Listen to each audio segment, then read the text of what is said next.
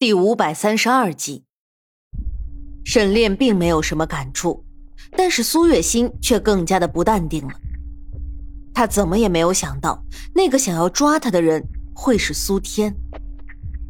他定定的看着眼前的一片空地，目光空洞。怎么会是他？沈炼为了迎合苏月心，也显得极为愤怒。苏天，原来真的是他。看情况，苏天和两位的关系似乎并不那么简单。我好心奉劝两位，小心身边的人啊，不要太相信别人，否则的话伤及自身。沈维的话一出，两个人的脸色顿时又是一变。原本以为在这南疆能够有一位帮手，但是现在看来，这个帮手似乎并不那么的可靠啊。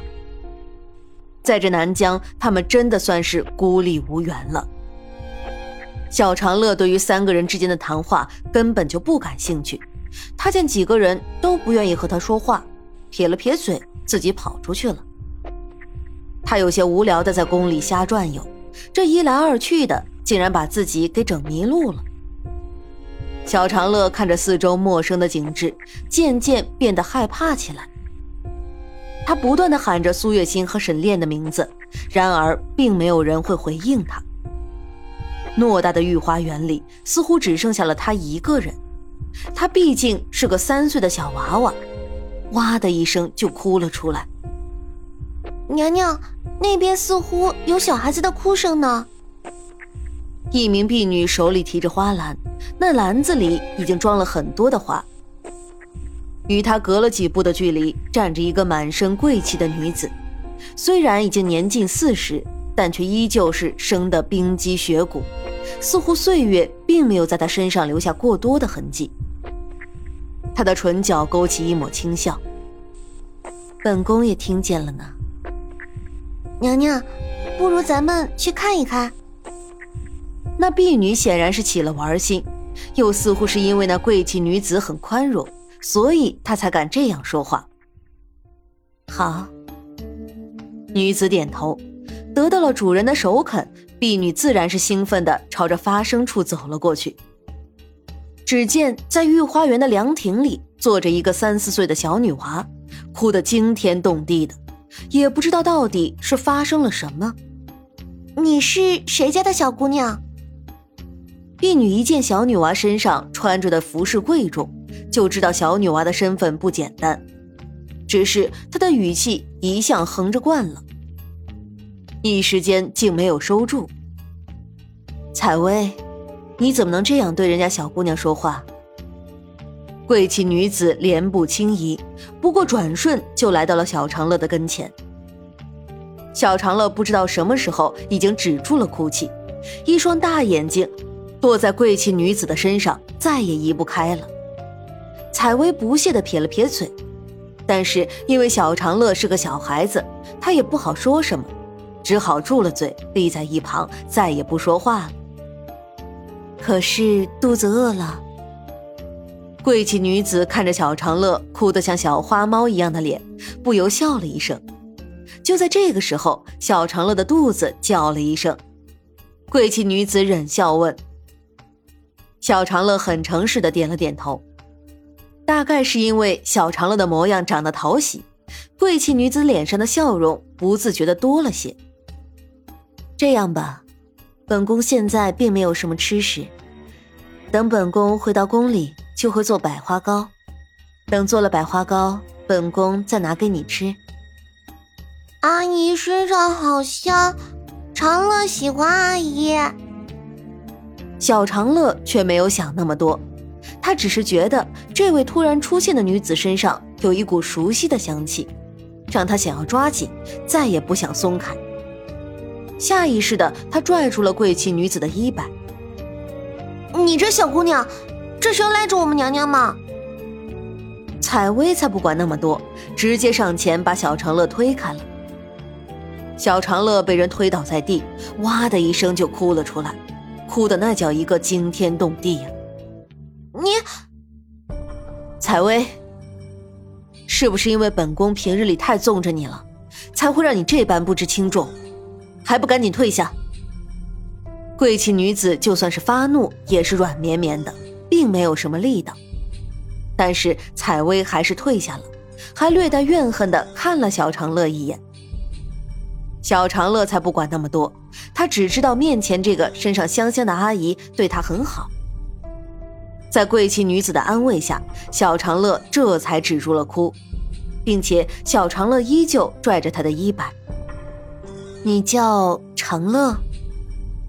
贵气女子看着怀里的小长乐，轻声问：“嗯，我叫长乐，长乐的长，长乐的乐。”小家伙摇头晃脑的说着，却是把贵气女子给逗笑了。小家伙，你跟我回宫好不好？贵气女子越看小长乐越觉得喜欢，原本只是一分的喜欢，也变成了三分。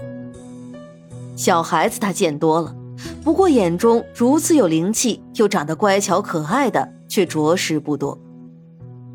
好。小长乐想也不想的就答应了，随即露出一个顽皮的微笑。这小家伙的笑容甚是可人，让见惯了世俗长短的女子顿时都觉得心情舒畅。说实话，小长乐也不是那种没有头脑的小孩子，竟然不会见什么人都跟着走，只是这女子让他觉得和旁人不同。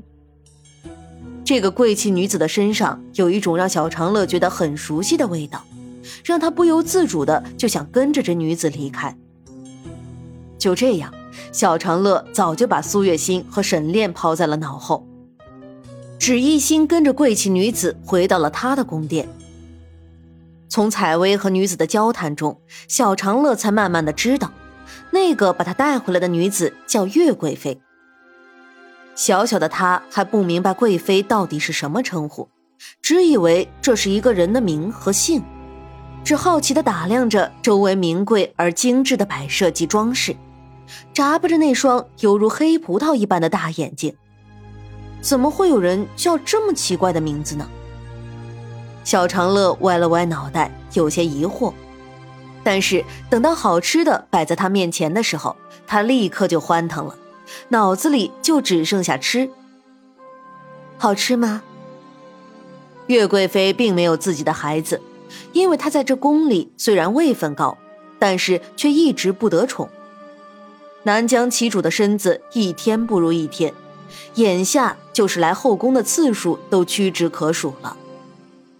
小长乐的出现就像是给岳贵妃一个感情的寄托。让她不由自主的就将所有的目光都放在了小长乐的身上。嗯，小长乐点头，一脸的满足。他吃了一嘴的糕点屑，看上去有些滑稽。岳贵妃很温柔的擦掉了小长乐嘴边的碎屑，同时吩咐人拿来了刚刚做好的糕点。小家伙看到这么多的糕点，显然是很兴奋。他一手拿着一块似乎是在犹豫到底该吃哪一块。随后他也不再纠结，而是每一块都咬了一口。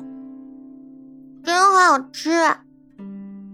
小家伙吃的肚子圆滚滚，肚子都吃的有些撑了，才肯停下来。小长乐在这里过得很舒坦，但是苏月心和沈炼就不是那么好过了。他们和沈维谈完事情之后，才发现小长乐不见了。长乐呢？苏月心的双眼通红，一脸的自责。都怪他的，如果不是因为他，长乐也不会走丢。直到现在，苏月心还不知道小长乐到底是走丢了，还是被人给抓走了。